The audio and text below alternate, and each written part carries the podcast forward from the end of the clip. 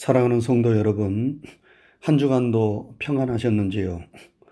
주님의 평강이 때마다 일마다 여러분과 함께 하시기를 주님의 이름으로 축원합니다. 우리가 주일마다 성령의 열매들을 살펴보므로 은혜를 나누고 있습니다. 우리가 성령 충만하면 성령님께서는 우리의 내면에서 우리를 새롭게 하시고 변화시키셔서 성령의 열매들을 우리의 성품과 인격, 그리고 우리의 삶 속에서 맺게 해 주십니다. 예수님은 그 열매로 나무를 안다고 말씀하셨고, 예수님께서 우리에게 원하시는 것은 무성한 잎이 아니라 열매라고도 말씀드렸습니다. 우리가 성령의 열매들을 풍성하게 맺을 때 하나님은 기뻐하시고 영광을 받으십니다. 그리고 그 열매를 맺음이 곧 성령 충만의 증거입니다. 우리는 날마다 우리의 믿음을 점검하듯 우리의 인격과 삶 속에서 성령의 열매들이 맺어지고 있는가를 점검해야 합니다. 사랑, 희락, 화평, 오래 참음과 같은 열매들이 내 인격과 삶 속에서 잘 맺어지고 있다면 그것은 너무나 감사한 일입니다. 왜냐하면 그것은 성령께서 내 삶을 지금 주관하고 계시다는 증거이기 때문입니다. 그러나 우리가 성령의 열매 대신 미움, 슬픔, 다툼, 분노와 같은 육체의 열매들이 내 삶에 가득하다면 우리는 다시금 우리의 삶과 믿음을 점검할 필요가 있습니다. 왜냐하면 나에게서 맺어지는 열매는 나 자신이 누구인가를 증거하고 있기 때문입니다. 사랑하는 성도 여러분, 우리 모두 성령 충만함으로 성령의 열매들이 주렁주렁 우리의 삶과 인격에서 맺혀질 수 있기를 주님의 이름으로 축원합니다. 성령의 열매 중 다섯 번째 열매는 자비의 열매입니다. 오늘은 이 성령의 다섯 번째 열매인 자비의 열매를 살펴보므로 은혜를 나누고자 합니다. 우리가 성령 충만하면 성령님은 우리로 하여금 자비의 열매를 맺게 해 주십니다. 여러분, 자비가 무엇입니까? 자비란 어려운 사람을 보면 불쌍히 여기는 측은지심의 마음을 갖는 것입니다. 그리고 그 극률한 마음으로 친절히 도와주는 것을 의미합니다. 그러므로 자비에는 두 가지 요소가 있습니다.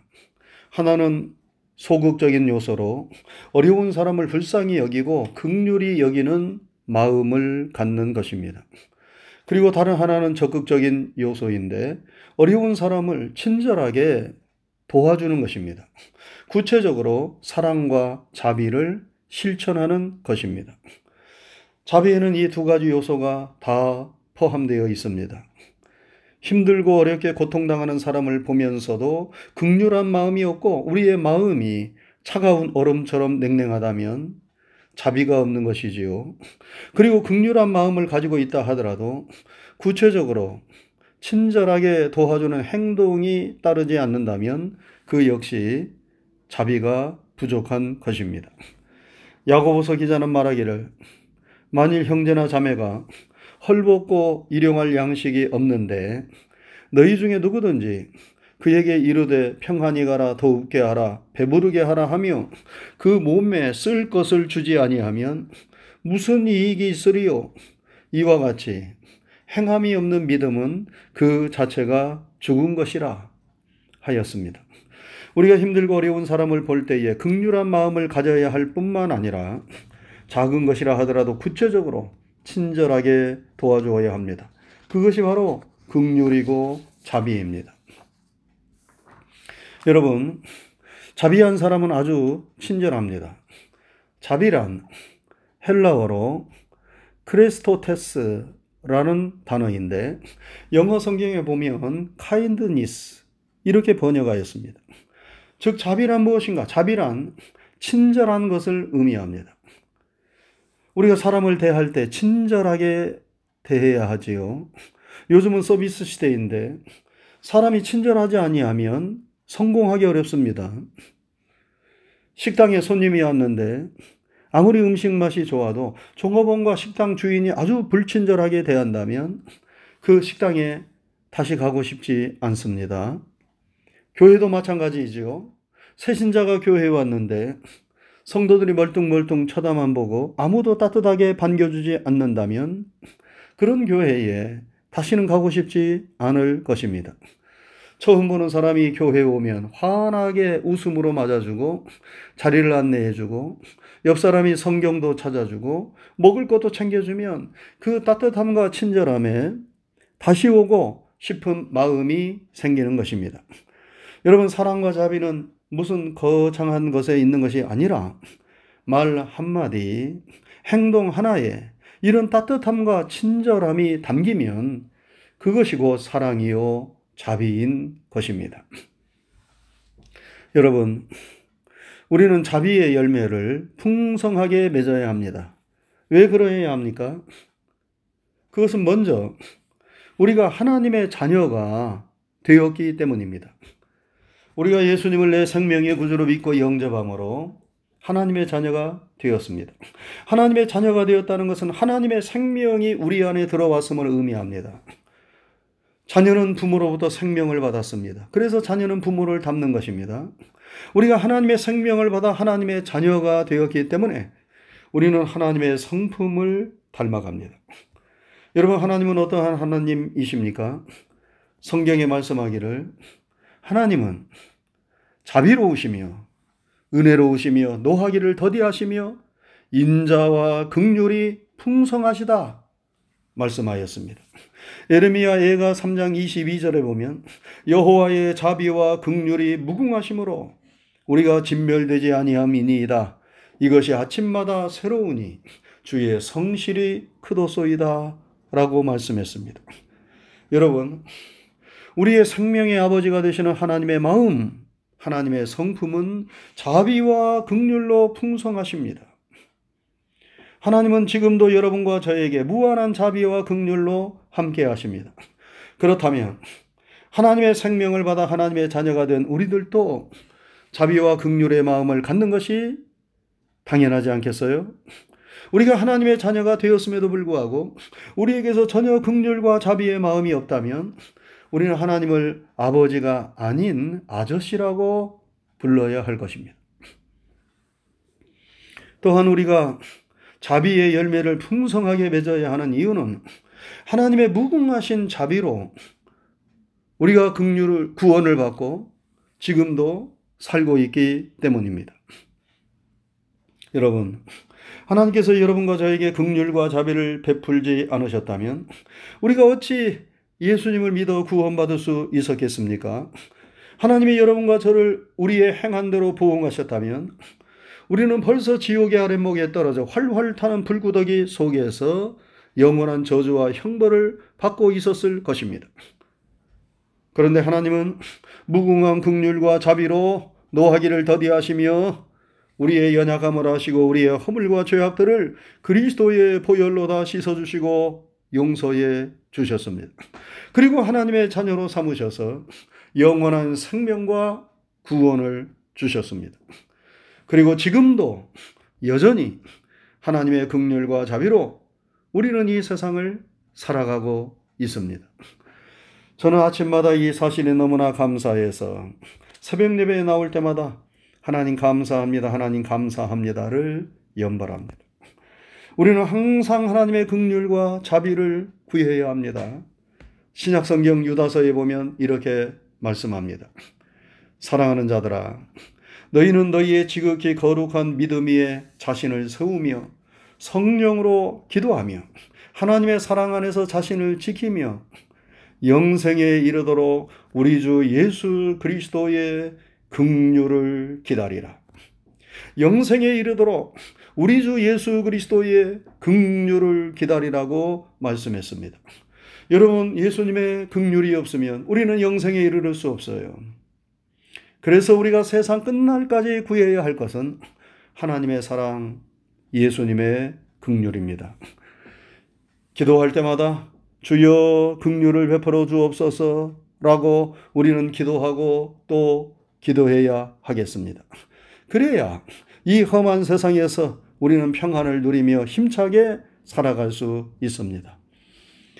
우리에게 그렇게 하나님의 자비와 긍휼이 필요하다면 우리도 세상을 살면서 조금이라도 자비와 긍휼을 베푸는 자가 되어야 하지 않겠습니까? 마지막으로 우리가 자비의 열매를 맺어야 하는 이유는 긍휼을 베푸는 자에게 하나님은 거기에 합당한 보상을 하시기 때문입니다. 예수님은 말씀하셨습니다. 극률이 여기는 자는 복이 있나니 저희가 극률이 여김을 받을 것이미요. 잠언서에도 이런 말씀이 있어요. 흩어 구제하여도 더욱 부하게 되는 일이 있나니 과도히 아껴도 가난하게 될 뿐이니라.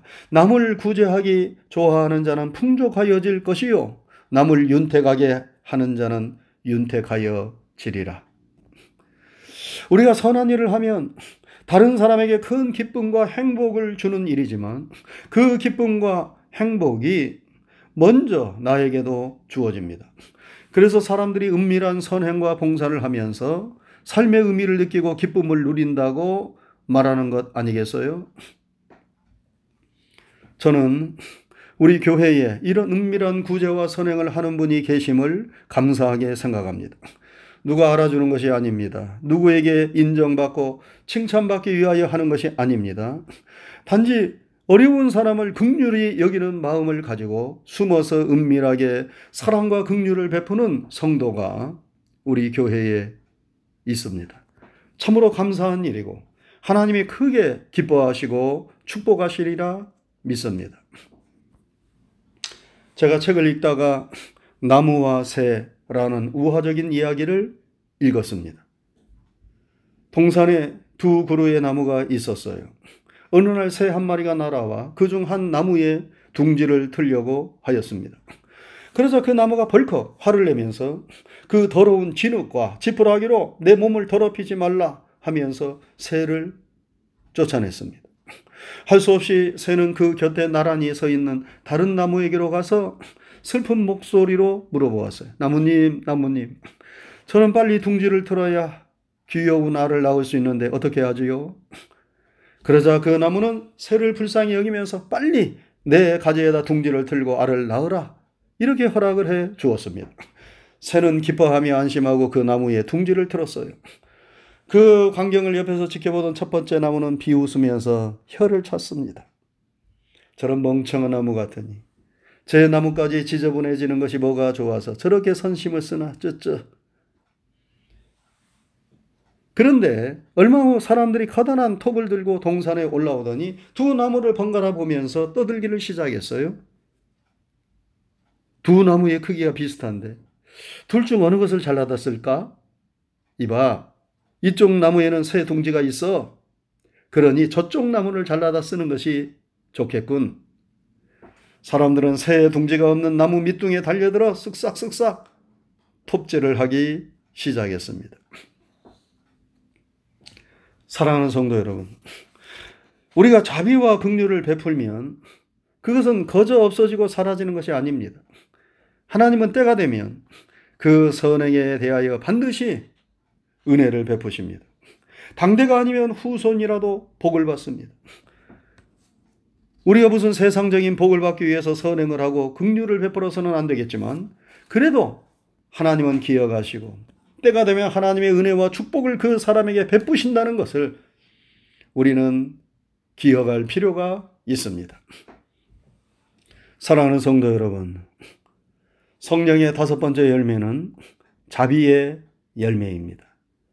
우리 모두 성령 충만함으로 하나님의 마음, 예수님의 마음을 품어 모든 사람을 극률과 자비로 대할 수 있기를 바랍니다. 나와 가장 가까운 사람을 먼저 극률과 자비로 대하시기 바랍니다. 남편은 아내를 극률히 여기고 아내는 남편을 극률히 여기시기 바랍니다.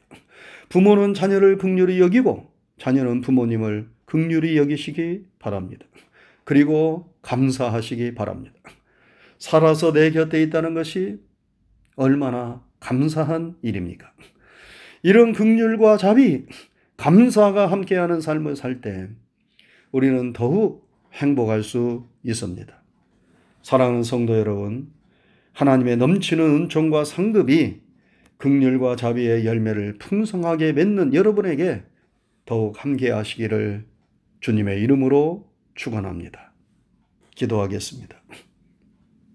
거룩하신 하나님 아버지 감사합니다. 한 주간도 주의 놀라운 사랑과 은총 가운데 저희들과 함께해 주옵시고 저희들을 지켜주시며 인도해 주신 것 감사를 드립니다. 오늘 거룩하고 복된 주님의 날에 우리로 하여금 다시 한번 머리를 조하려 하나님을 찬양하고 예배하고 기도할 수 있는 은총을 허락하신 것 감사를 드립니다.